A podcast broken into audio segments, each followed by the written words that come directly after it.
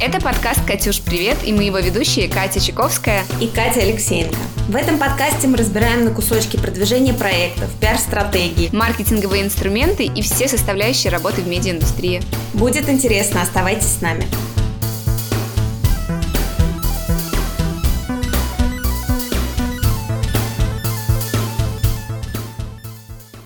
Это подкаст «Катюш, привет!» и его ведущие Катя Алексеенко и Катя Чайковская. Сегодня у нас в гостях предприниматель, преподаватель, общественный деятель и блогер Аня Маркс. Привет, привет. Привет. Еще раз здравствуй. Ань, во-первых, большое тебе спасибо, что ты нашла время приехать к нам в студию и пообщаться с нами на всякие разные маркетинговые, медиа, бизнесовые темы. Давай начнем с того, что ты расскажешь нам, в принципе, просто о своем пути, и вот как девочка из Твери перебралась в Москву, начала свое дело и, в принципе, очень успешно сейчас развивается. Семь лет назад я жила просто на окраине Твери, наш маленький такой микрорайон Южный, он был самым крайним в городе, и, конечно, мои одноклассники, да и в целом люди, которые растут в обычных тверских школах муниципальных. Тогда не было профессии там stories maker ов, онлайн вот этих профессий. Единственный путь, который был у таких ребят, как я, это сдать хорошо ЕГЭ и поступить в Москву. И я как раз набралась сил, конечно, в нашем городе. К репетиторам была запись там за несколько лет вперед к хорошим, и стоили они очень дорого. Но все равно мама буквально там последние деньги на них отдавала, потому что это реально была хорошая возможность для нашей семьи. И даже с такими репетиторами все равно сталкивалась с большими проблемами в подготовке. Приходилось кучу книжек. Вот я вся сидела обложенная котами моими, книжками. И тогда вот я начала чувствовать боль нашей системы образования. То, что вот к ЕГЭ хотя бы школа не готовит от слова совсем. Ну, конкретно моя так точно. Но в итоге я сдала ЕГЭ хорошо на 293 балла из 300. И это была вот первая сотка в истории школы. И я поняла, что я это сделала не потому, что даже репетиторы классные, а потому что сама система, вот по которой я готовилась и обкладывала себя книжками, она просто сработала, я все запомнила. И мы с ребятами, которые стали впоследствии партнерами, начали вместе первую онлайн-школу по ЕГЭ, вот именно в формате вебинаров. Тогда никто не знал, что такое вебинары, все таки что такое вебинары. А нам нужно как-то эту тему тоже было продвигать. Вот мы бесплатно стали вести такие занятия, и каждый партнер взял разные предметы. Я вела общество знания, друг у меня вел биологию, кто-то математику, и вот так к нам начали присоединяться другие репетиторы, мы вместе стали преподавать, и это начало получать большой отклик. То есть сначала было супер тяжело продвигаться, не было ВКонтакте даже таргета нормального, то есть никаких инструментов. Нас блокировали постоянно, мы рассылали всем приглашения на вебинары по 200 штук в день со своих личных страничек. Вот, то есть я сидела в общаге в Москве на Тропарева. А куда ты поступила? В Академию внешней торговли в Москве на международное право. И получила я общагу, переехала. И вот с первого курса уже начала работать преподавателем в формате онлайн. Сначала было очень тяжело. Мы весь год работали бесплатно и делали такой контент для ребят. Откуда столько мотивации работать бесплатно? Ты верила, что это вырастет во что-то более глобальное и серьезное изначально, вот тогда, когда начинала это делать бесплатно? Прям как бизнес-проект уже такой в голове формировался потихонечку. Тогда я не знала, что это прям бизнес, я не задумывалась об этом вообще. Я просто получала регулярную обратную связь. Даже когда у меня было два ученика, три смотрели вебинар, те отзывы, которые они скидывали, я просто понимала, что за этим возможно будущее, и что больше людей будут это смотреть, и мне больше будет обратной связи прилетать. И впоследствии просто вот эта обратная связь уже стала конвертироваться в деньги. И со временем это стало нормальным для людей, и родители стали больше доверять. И мы уже поняли, что это бизнес, что можно и маркетинг, и вот тогда уже понеслась вот эта вся учеба, найм помощников в команду и монетизация всего этого проекта. Это, получается, какой был год, когда вы только начинали, да, еще мало кто знал о том? 2015. Вроде бы недавно, да, а вроде бы давно. А столько всего уже, да, за это время произошло, конечно. Мир очень быстро меняется, и сейчас еще быстрее. А вот скажи, мне очень интересно, поступление это был как билет в Москву, да, но ты продолжал там активно учиться, то есть для тебя эта учеба, она имела какое-то сильное значение, или ты уже была полностью погружена вот как раз в свой проект? Я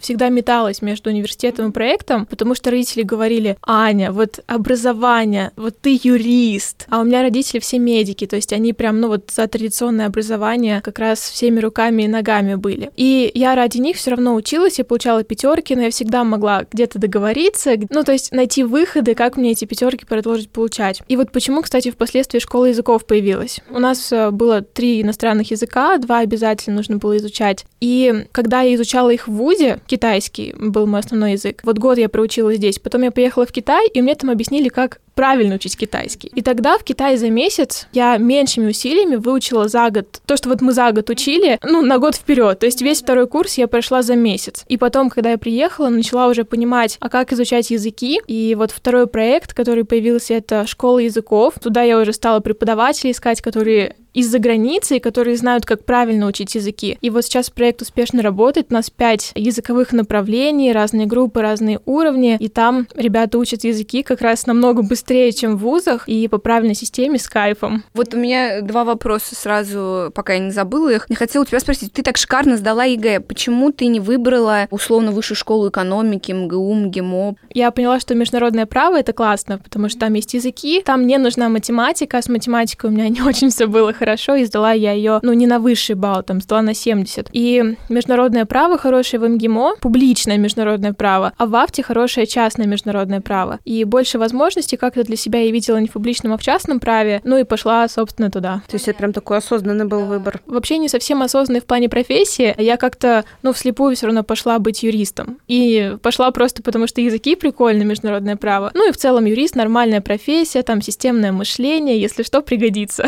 Но все равно довольно-таки такой ответственный подход.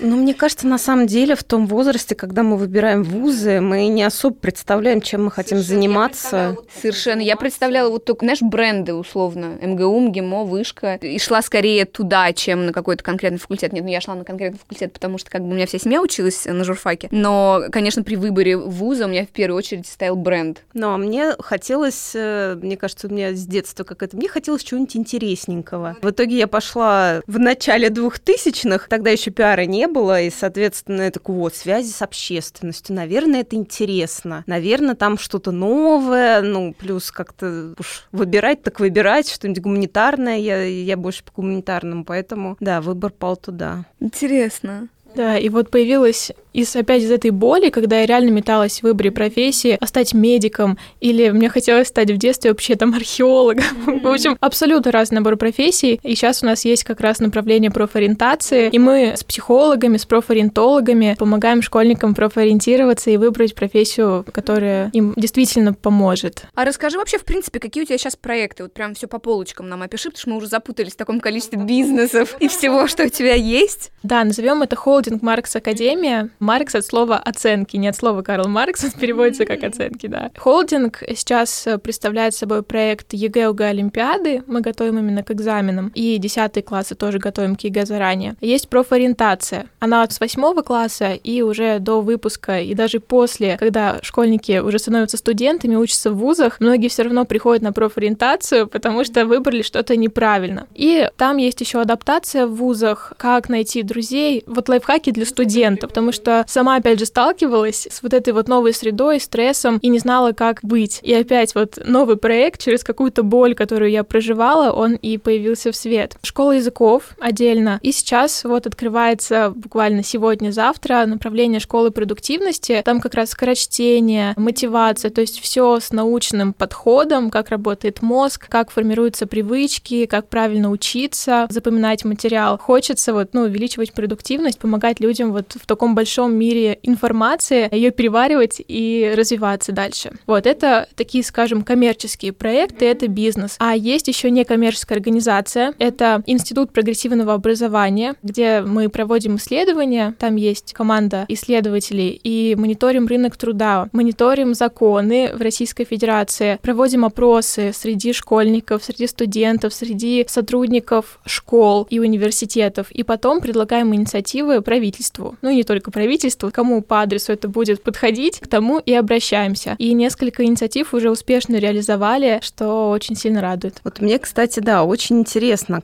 как вообще ты дошла до того, чтобы вот взаимодействовать да, с правительством и предлагать вот эти инициативы, потому что по мне правительство и власть это что-то такое э, ну, недосягаемое, да, и что есть вот этот какой-то, не знаю, как назвать это, комплекс, стереотип, то, что мы такие маленькие, навряд ли мы можем что-либо сделать, чтобы что-то сильно изменить. Вот как ты решилась на это? Ну, мы и правда маленькие, если мы действуем в одиночку. Но если это как раз вот Институт прогрессивного образования, если это организация, то она имеет вес, и это целая система, которая может действительно что-то предложить, что-то изменить. То есть в одиночку, конечно, мы маленькие, но если мы объединяемся и делаем что-то вместе системно, то есть у нас два раза в месяц, каждый месяц выходят какие-то новые предложения, новые исследования, вот они все публикуются в СМИ, и многие как раз рассматривают уже в правительстве. Круто. А вот ты сейчас сказала волшебную для нас фразу, такой триггер, публикуется в СМИ. Расскажи, пожалуйста, вот с точки зрения продвижения, да, и развития твоего дела, да, наверное, практически всех, да, которые ты назвала. Вот как у тебя за время работы, да, твоих проектов менялся подход к продвижению? Вот ты говорила, то, что поначалу не было бюджета, поэтому вы использовали ручной, скажем так, труд. Когда начал появляться бюджет, вот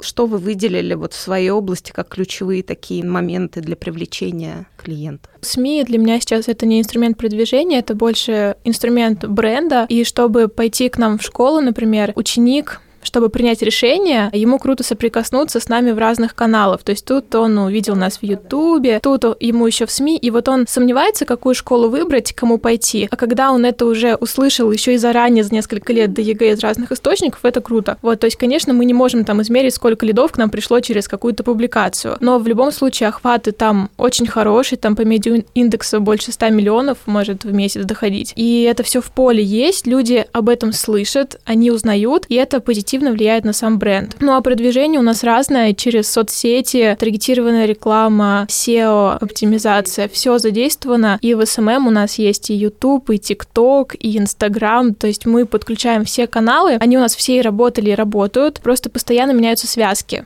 в рамках этих каналов, и мы постоянно, маркетинговые команды, они адаптируют связки, и они все начинают работать и продолжают работать. Какой из инструментов, на твой взгляд, самый успешный, самый рабочий вариант? сейчас, да? Сейчас, если не привязываться именно к бренду, потому что на хайпе в запуске среди блогеров, пока аудитория там еще не выжжена до конца, это сейчас очень сильно заходит. Но мы всегда двигались на автоворонках ВКонтакте в основном. Но хотя там таргет на воронку идет и через Инстаграм, и через ВКонтакте.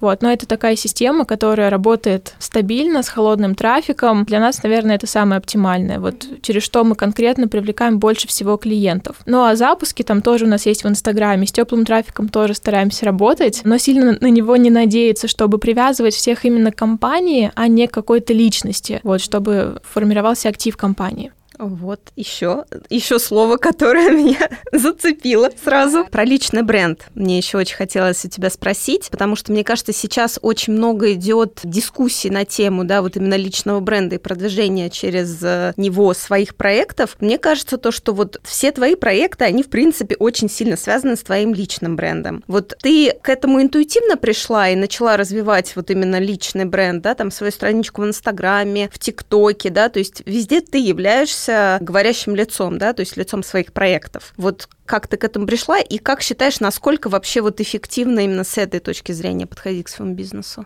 А, я пришла к этому интуитивно изначально еще с 18 лет, и я поняла, что школьники идут не в компанию какую-то учиться, они идут к преподавателям, они смотрят сначала, кто будет преподавать, они привязаны к личности. А потом, когда уже начался бизнес, переговоры, я поняла, что партнерство построено на доверии к человеку, там инвестиции или, ну вот любой практически вопрос, все равно человек смотрит, с кем он будет работать работать. Сотрудники тоже новые идут не только на бренд компании, но и на бренды людей, которые в этой компании работают. Сейчас личный бренд реально важен. Я сама смотрю всех, с кем работаю, с кем хочу работать, и соцсети смотрю. Сразу какое-то впечатление о человеке формируется. И если оно хорошее, вот сразу прям рождает доверие и совпадает по ценностям, то, наверное, проще так двигаться, чем обезличенные компании. У меня вот, кстати, вопрос касательно, ты как раз-таки э, упомянула про 18 лет. Вот ты начала свой бизнес довольно рано. И, в принципе, строить свою Маркс э, ты начала прям в юном возрасте. Ты сталкивалась за вот эти вот, получается, 5-6 лет э, с условным эйджизмом, да, потому что, например, когда мы с Катей начинали агентство и ходили на встречи с клиентами, на меня часто смотрели как, типа, ты кто?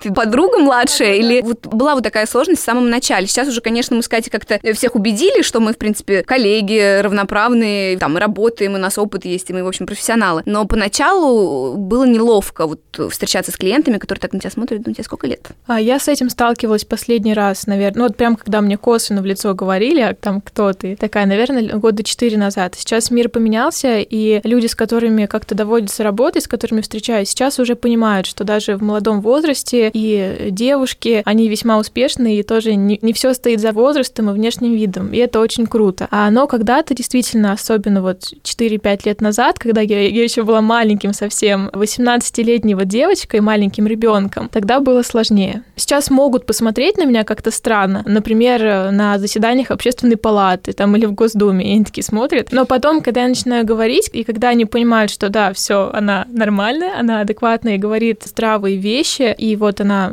директор Института прогрессивного образования, который тоже на слуху у них находится, то тогда отношения уже все успокаивается, меняется, и все в порядке. Да, да, это на самом деле такая важная штука, потому что как ты себя, да, преподносишь, надо же еще выстроить вот этот свой стержень, чтобы понимать, что ты можешь что-то дать, да, а не просто такой, ну вот, да, я случайно зашла. Аня, расскажи, пожалуйста, как начался твой путь сотрудничества со средствами массовой информации? Ты наняла команду или начала сама как-то пробовать писать в разные редакции, либо они сами начали выходить на тебя? Как вот этот путь, с чего он начался? По-разному, когда выходят какие-то исследования, то мы сами обращаемся в редакции. И к нам тоже обращаются постоянно, потому что видят. Но и сейчас уже есть команда, несколько человек, которые занимаются и стратегией, и реализацией стратегии. И когда что-то выходит, уже оперативно связываются со СМИ. А я вот, знаешь, хотела бы вернуться еще немножечко к вопросу личного бренда. Вот мне очень интересно, у тебя есть какая-то в голове формула такая сбалансированная, сколько ты личного вносишь в свой аккаунт и сколько ты говоришь о своих каких-то профессиональных достижениях? Либо у тебя как-то тоже это все интуитивно идет? Потому что, мне кажется, иногда вот очень большой вопрос к себе, когда ты пытаешься свое дело продвинуть, насколько сильно тебе нужно какие-то профессиональные штуки, да, рассказывать у себя в аккаунте, либо нужно все-таки оставаться живым человеком и выкладывать свою личную жизнь. Для разных типов блогов, если мы говорим про странички в Инстаграм, это все по-разному. У меня больше блог личный, нежели чем профессиональный. То есть я там не продаю свои курсы какие-то, не делаю рекламу, поэтому он там на 70% про жизнь и на 30% там про какую-то пользу. Обычно обычно у экспертов, которые прям твердые, которые что-то продают, они там 70% пользы дают и 30% примерно жизни. Но ко мне люди приходят посмотреть на человека, там, на своего преподавателя или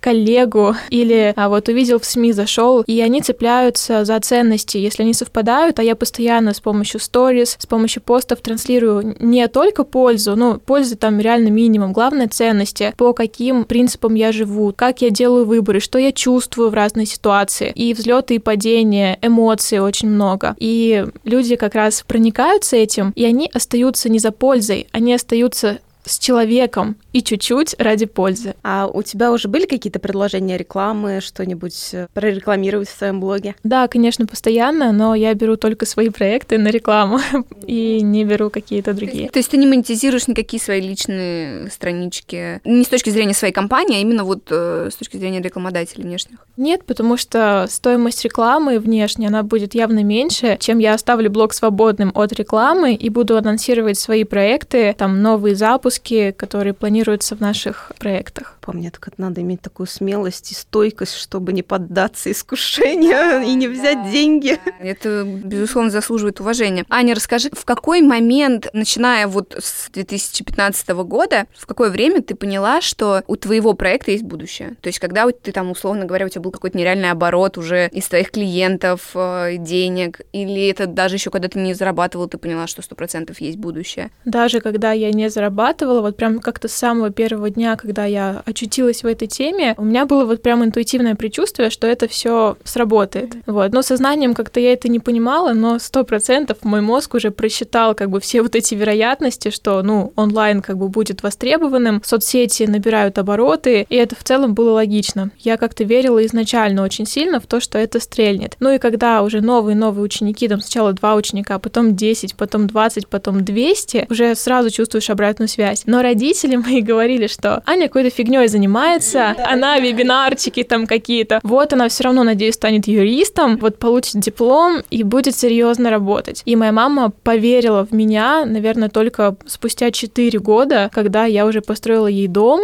и вот только тогда мама такая, блин, наверное, вебинары работают. Наверное, что-то они делают нормально, раз у нее уже там увеличивается и доход, и количество учеников, и в целом все это разрастается в какой-то большой-большой-большой проект. Вообще, мне кажется, вот этот период сдачи экзаменов, ЕГЭ, поступления, я просто не успела попасть, да, в эту волну. Я сдавала экзамены по классике, но в любом случае вот этот период жизни, он очень стрессовый, да, это прям, мне кажется, один из самых стрессовых периодов. Вот у тебя была настолько сильная вера в то, что как бы тебе нужно помогать людям, да, чтобы вот это все преодолевать, чтобы сделать на этом вот именно свое дело, потому что, э, не знаю, чисто психологически, мне кажется, это вот довольно тяжелая история. И мне еще, знаешь, интересно, ты прям настолько сильно веришь в те инструменты, которые даешь, что веришь, что вот твои ученики, они смогут тоже на 100 баллов сдать все экзамены. Вот можно я добавлю, Катя, на вопрос, потому что меня тоже терзает жутко эта тема. Это действительно один из самых ответственных и важных периодов в жизни там, каждого школьника, будущего студента. Вот как ты справляешься вот с вот этим грузом ответственности, который ты несешь, потому что, условно говоря, так или иначе, если там ребенок, который занимается по твоей методике, ну, не наберет там нужное количество баллов, условно говоря, то все-таки родители будут считать, что недостаточно хорошо его научили. Никто же не думает, что свой, ну, как бы их ребенок дебил. Всегда виноваты учителя. Поэтому, ну, так и есть. Я думаю, этот учитель плохой, мой ребенок самый умный. Вот как ты выстраиваешь вот эту вот коммуникацию с негативными отзывами, как ты справляешься с ответственностью, и вот... Тут же, да, такой, нельзя дать прям стопроцентную гарантию, что вот вы ко мне придете и точно да. получите сотку. Конечно, точной гарантии нельзя, но можно дать стопроцентную гарантию, что если вы возьмете то, что мы даем, то вы получите там 90 и выше. Дети разные, у всех разные, там уже сложились нейронные связи, кому-то проще математика идет, кому-то гуманитарные предметы, но мы знаем, как правильно учить. Мы знаем, как мозг ребят запоминает информацию. Ну, мы не просто даем знания, мы формируем навыки, умения и привычки. То есть то, с чем они потом выходят, оно работает на них дальше в жизни, если они эту привычку продолжают поддерживать. И с нами даже двоечники, за последний вот финальный курс по, например, предмету обществознания, который легко достаточно выучить даже за несколько месяцев, там и за месяц, и за 10 дней, они там с нуля могут подняться за 10 дней до 90 плюс баллов. Но это потому что мы знаем, как правильно учить, как мозг реально усваивает информацию, как работает память, и мы все свои материалы, все вебинары, все видеолекции делаем правильно. Вот вторая часть вопроса по поводу негативных отзывов. Бывали ли они в твоей жизни, бывали ли недовольные родители или недовольные вот эти вот абитуриенты, студенты, бывшие школьники, выпускники? Какие-то вот такие вот ситуации были, и как с ними ты справлялась? Конечно, были. Я думаю, у каждого есть там и позитивные, и негативные отзывы. Не потому, что ты плохой, а потому что все разные, у всех разные ожидания, и кому-то просто не заходит формат. Но обычно тем, кому не заходит формат, они отваливаются сразу, и мы даем им тестовый период. Ведь многим, правда, лучше с репетиторами, когда вот это личное, вот прям вот общение друг напротив друга, и нужно прям сидеть и вот прям даже домашку делать вместе с учеником. К нам обычно идут сами более замотивированные ребята, кто вот дополнительно, да, идет учиться, если его только не заставили родители. Родители пока что не заставляют идти на онлайн-курсы, если заставляют, то к репетиторам. К нам обычно доходят самые такие способные, самые уже замотивированные ученики, и с ними очень просто работать. Пока что не было ни одного, наверное, негативного отзыва, что прям вот, я все делаю, что вы мне сказали, но я получил мало баллов. Если они получают мало баллов, все равно ребята понимают, почему это произошло, и мы их заранее предупреждали, потому что каждый месяц они проходят диагностику, проходят пробники, и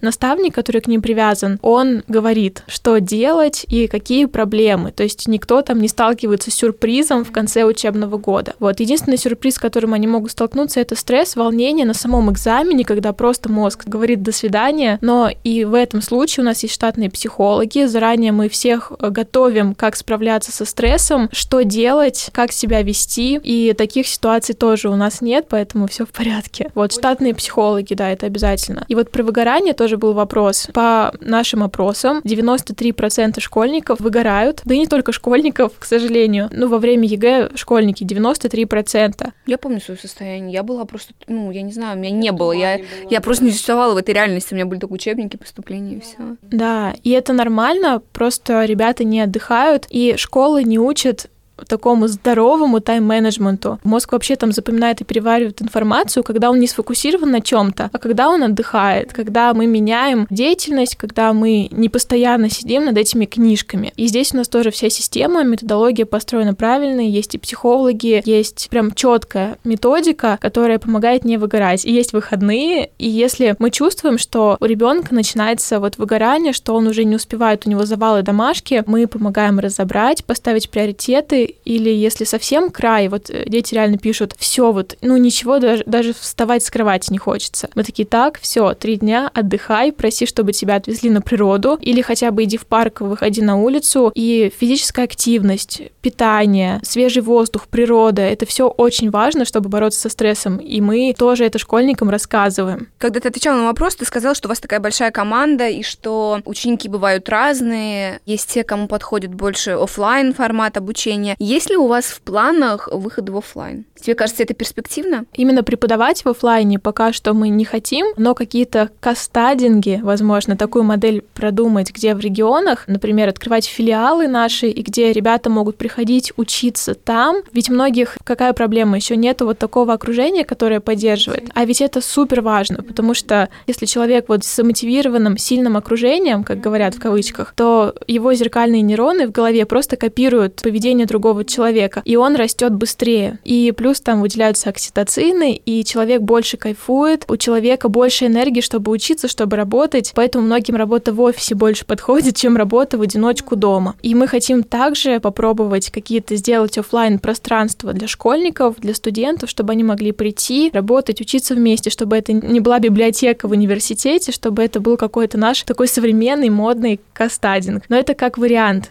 Это вот, ну, просто идея, которую мы недавно с коллегами тоже обсуждали. Ну, на самом деле, да, сейчас вот есть вот этот тренд как раз на вот это поддерживающее окружение, на поиск таких же замотивированных людей, которые тебя будут поддерживать, которых ты будешь поддерживать. Да, это очень важно, интересно, просто мне кажется, это настолько сложная задача именно в регионах собрать. А вот, кстати, расскажи, Ань, а в каких городах преимущественно находятся ваши студенты? Если смотреть сам разброс по стране, конечно, вот большинство по статистике это Питер, Москва, но если сравнивать Питер, Москва против регионов, то больше в регионах. То есть, конечно, по статистике в городах-миллионниках будет, ну, больше ребят, но это просто статистика. Но, конечно, к онлайну больше обращаются сейчас ребята из регионов в совокупности, потому что у них нет вариантов пойти к хорошему репетитору или им слишком слишком дорого. То есть там репетитор может там до 2000 рублей стоить за полтора часа занятия, а у нас они за 3000 рублей весь месяц занимаются каждый день. Ну, у них, понятно, каждый день нету вебинаров и видеолекций, но небольшие такие дозы домашнего задания, повторения, какие-то там сделать карточки там какие-то просмотреть или решить квиз, потом здесь решить тест, чтобы вот эта привычка поддерживалась учиться. Это важно, и это только в онлайне возможно. А вот за сколько времени среднестатистическому школьнику можно подготовиться вот к качественной задаче обществознания? Обществознание за пару месяцев у нас есть курс, и ребята даже за пару месяцев могут его сдать. Но мы рекомендуем готовиться за год, чтобы не было стресса и чтобы не слишком много прям всего за раз нужно было учить. То есть есть метод методика, которая даже за 10 дней, ну, не гарантирует сотку, конечно, но там порог и там 70-80 баллов именно по обществознанию можно получить. По другим предметам, по истории, конечно, за 10 дней уже это сделать невозможно. Можно постараться, да, чтобы перейти порог, но прям на высокий балл лучше готовиться за два года. Ну, за год тоже можно, но уже это будет прям ускоренный темп. Еще у всех же разные предпосылки. Кто-то уже изначально знает по школьной программе много всего, кто-то схватывает быстрее, а кому-то с нуля нужно все это разжевывать и так тогда это будет больше. Ну, а самый эффективный метод это все-таки это зубрежка или это что-то другое? Это смешанное обучение с преимуществом практики. То есть мы сначала получаем знания, они, кстати, переписывание от руки не способствует запоминанию информации, достаточно просто получить конспект, но у нас есть скрипт, это методика такая, где уже практически все написано, но самые главные какие-то слова, какие-то схемы, картинки нужно самому дописать чуть-чуть от руки. И так как-то, ну, вот, проще запоминать. И там все в интеллект-картах, в понятных схемах, в табличках, и ребятам это очень удобно. Мозг сразу же такой раз и запомнил не вот это вот полотно текста, которое есть в учебниках, а наглядно, когда все и еще параллельно учитель все это разжевывает на вебинаре или в видеолекции, прям подробно объясняет там причинно-следственные связи. И вот после такого занятия с заполненным скриптом или конспектом и просмотренной теорией появляется вот первое знание в голове. Потом на следующий день забывается уже сразу там процентов 20 информации. Там через неделю, через две недели, вот после месяца уже почти 80% забывается, и это нормально, так работает наш мозг. Поэтому у нас есть практика и повторение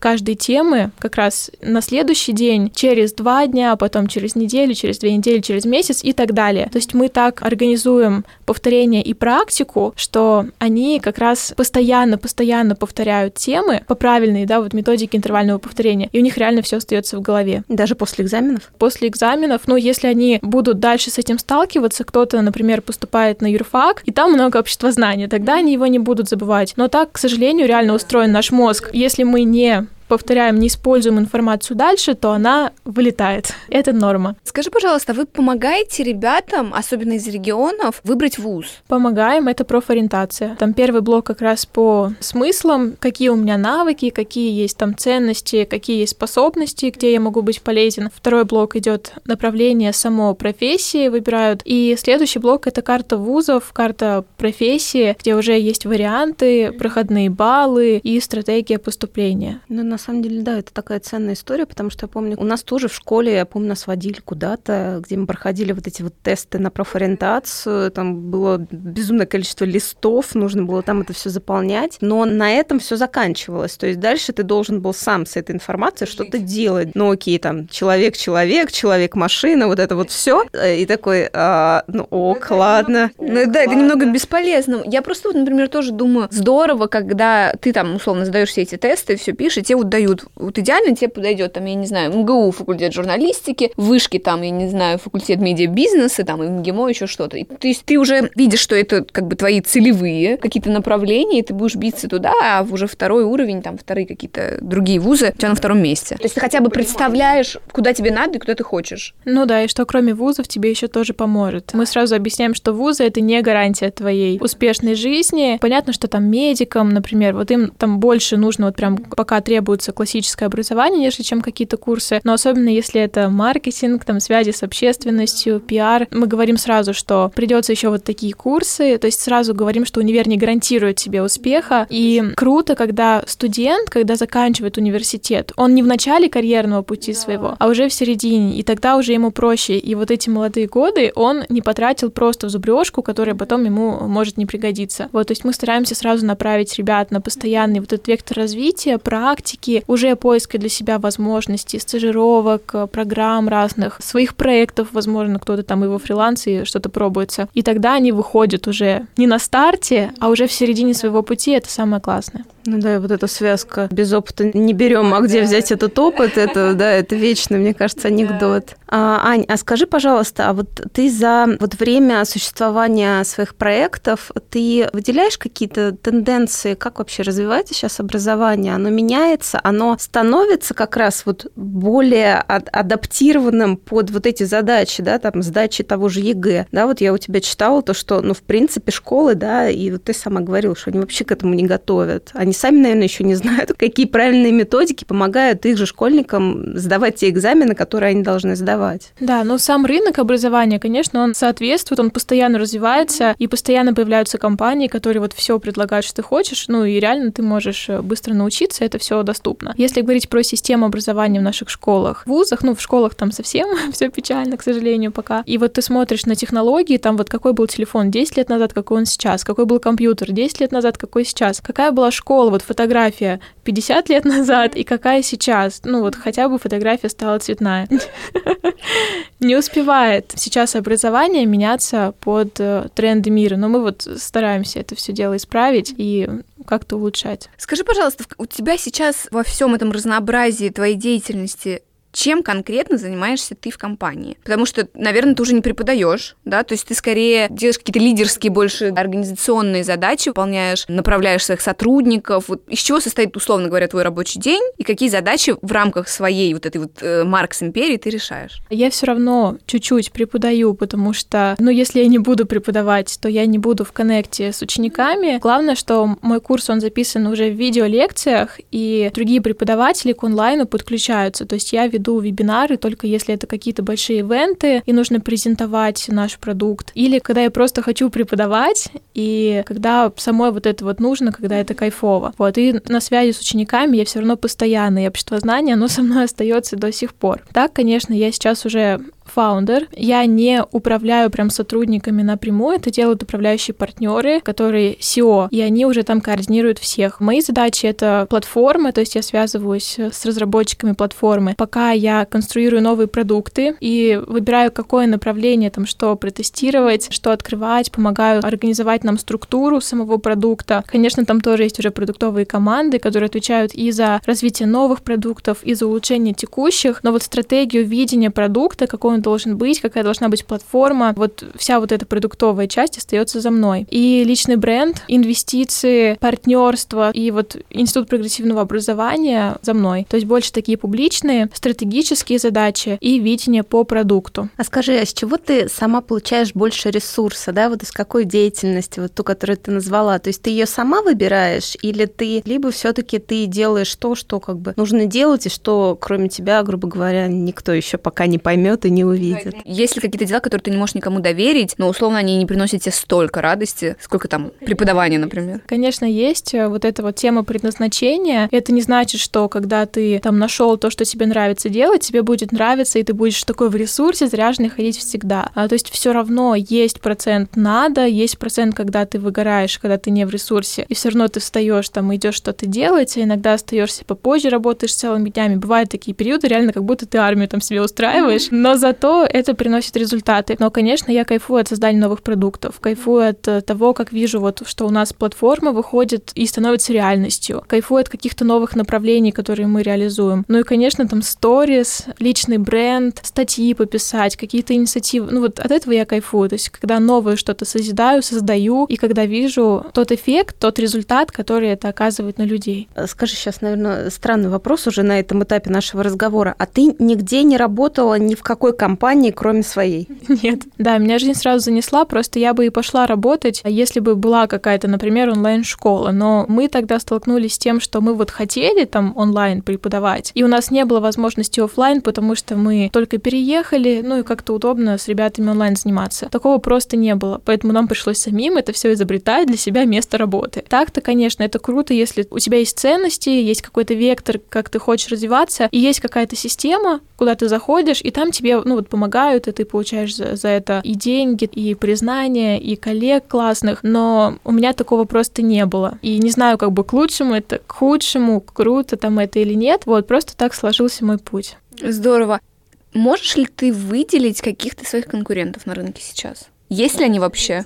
Конечно, есть. Очень много конкурентов. Сейчас рынок онлайн-образования, он, конечно, растет постоянно, увеличивается просто в разы, но и конкурентов появляется больше. В ЕГЭ у нас супер конкурентный рынок, намного более конкурентный, чем рынок тех же самых там сторисмейкеров, инста всяких курсов у блогеров. У нас уже очень сильные ребята, и мы постоянно вот находимся в такой борьбе и по маркетингу, и по продукту. Тяжело расти, дорожает стоимость подписчика. Вот, поэтому по стратегии как раз мы хотим переходить выходить от уровня просто там школы языков, просто школы ЕГЭ, хотим выходить на инфраструктурный уровень, то есть быть платформой, маркетплейсом, который объединяет и другие проекты тоже. То есть своими силами очень тяжело открывать какие-то новые постоянно проекты. Намного интереснее предоставлять такую среду роста, которая другим тоже с их классными проектами поможет встроиться. Мы бы помогли это оптимизировать, там и продукты, и систему, ну и вот так вот со временем обрастать партнерами и проектами. Угу. Да, да, это классно классно.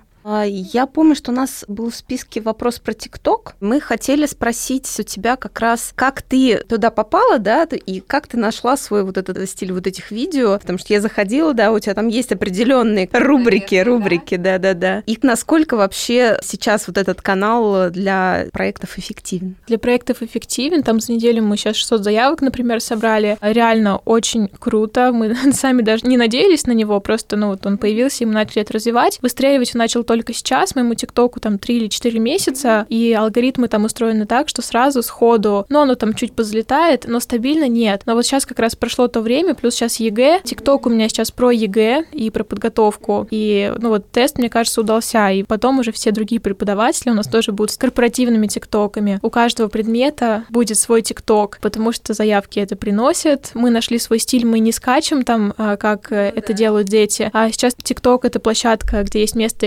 экспертам, которые спокойно сидят, дают свой контент.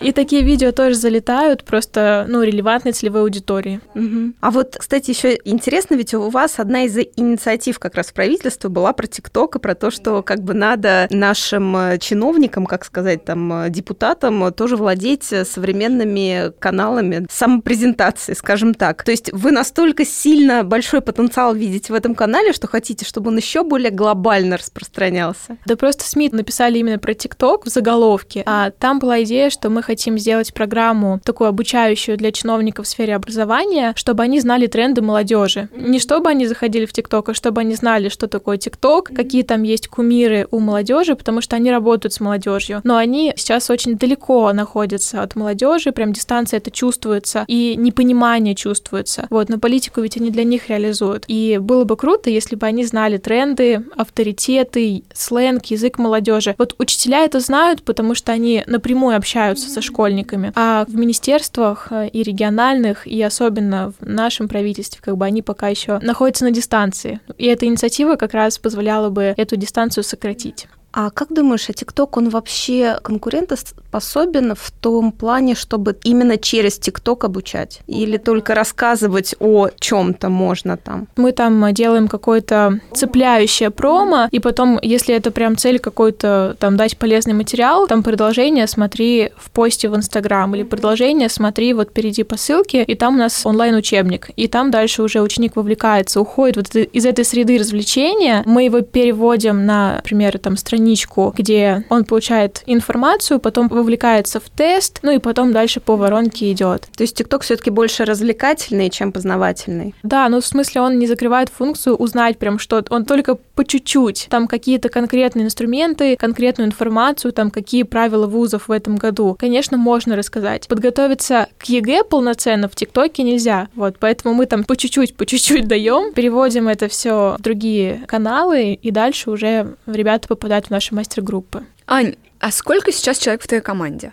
Вот все-все-все-все-все-все. Больше 150. Это и преподаватели, и там, э, я не знаю, люди, которые занимаются соцсетями, ведением сайта и, и всем остальным. Ну, я уже сбилась со счета, но точно больше 150. И это включая преподавателей, младших, старших, наставников, менторов, психологов. Может, их даже еще больше. Это еще школа языков. И еще если учитывать программистов, которые сейчас платформы, ну, там порядка 200 реально человек может получиться. А ты со всеми лично знакома? А, нет.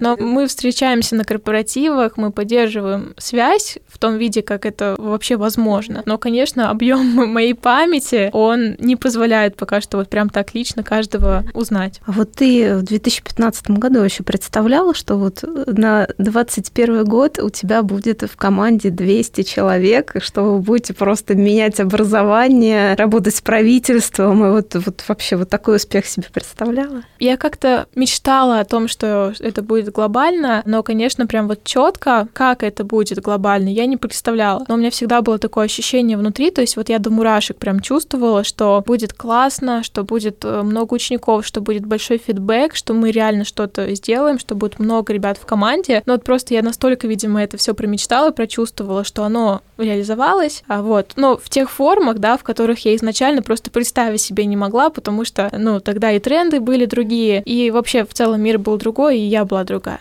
А что ты сейчас мечтаешь и представляешь, визуализируешь?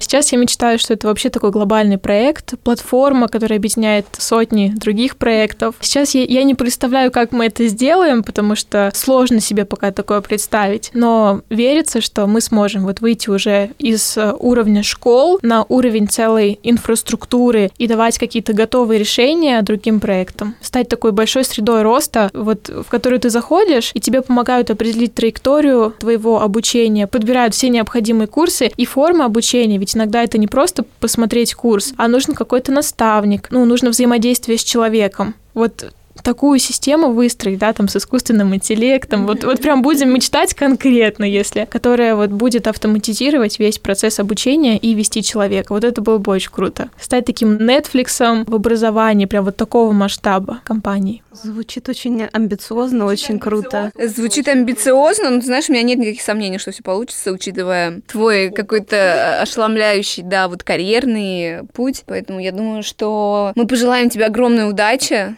мы в тебя верим. Ты нас очень вдохновила. Да, это все очень круто. И действительно сделать из своего собственного личного опыта, увидеть эту боль и помогать теперь просто, наверное, там сотням, тысячам школьников это все преодолевать и развиваться, это очень круто. Ты молодец. Да, все проекты через боль, реально. Но... Нет, суметь адаптировать эту боль в проект, в успешный проект, это, конечно, очень круто.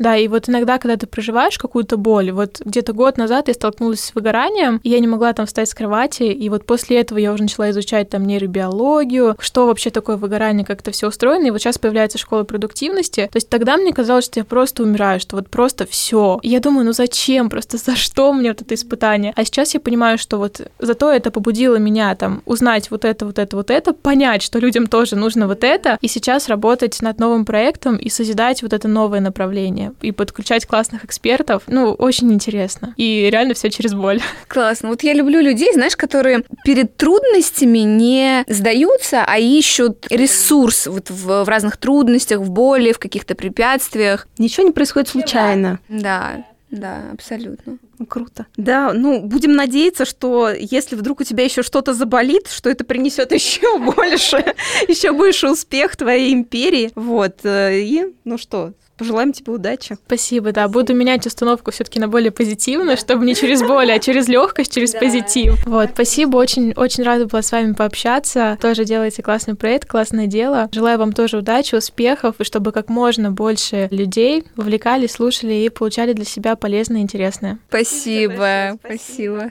Всем пока. Пока. Пока-пока.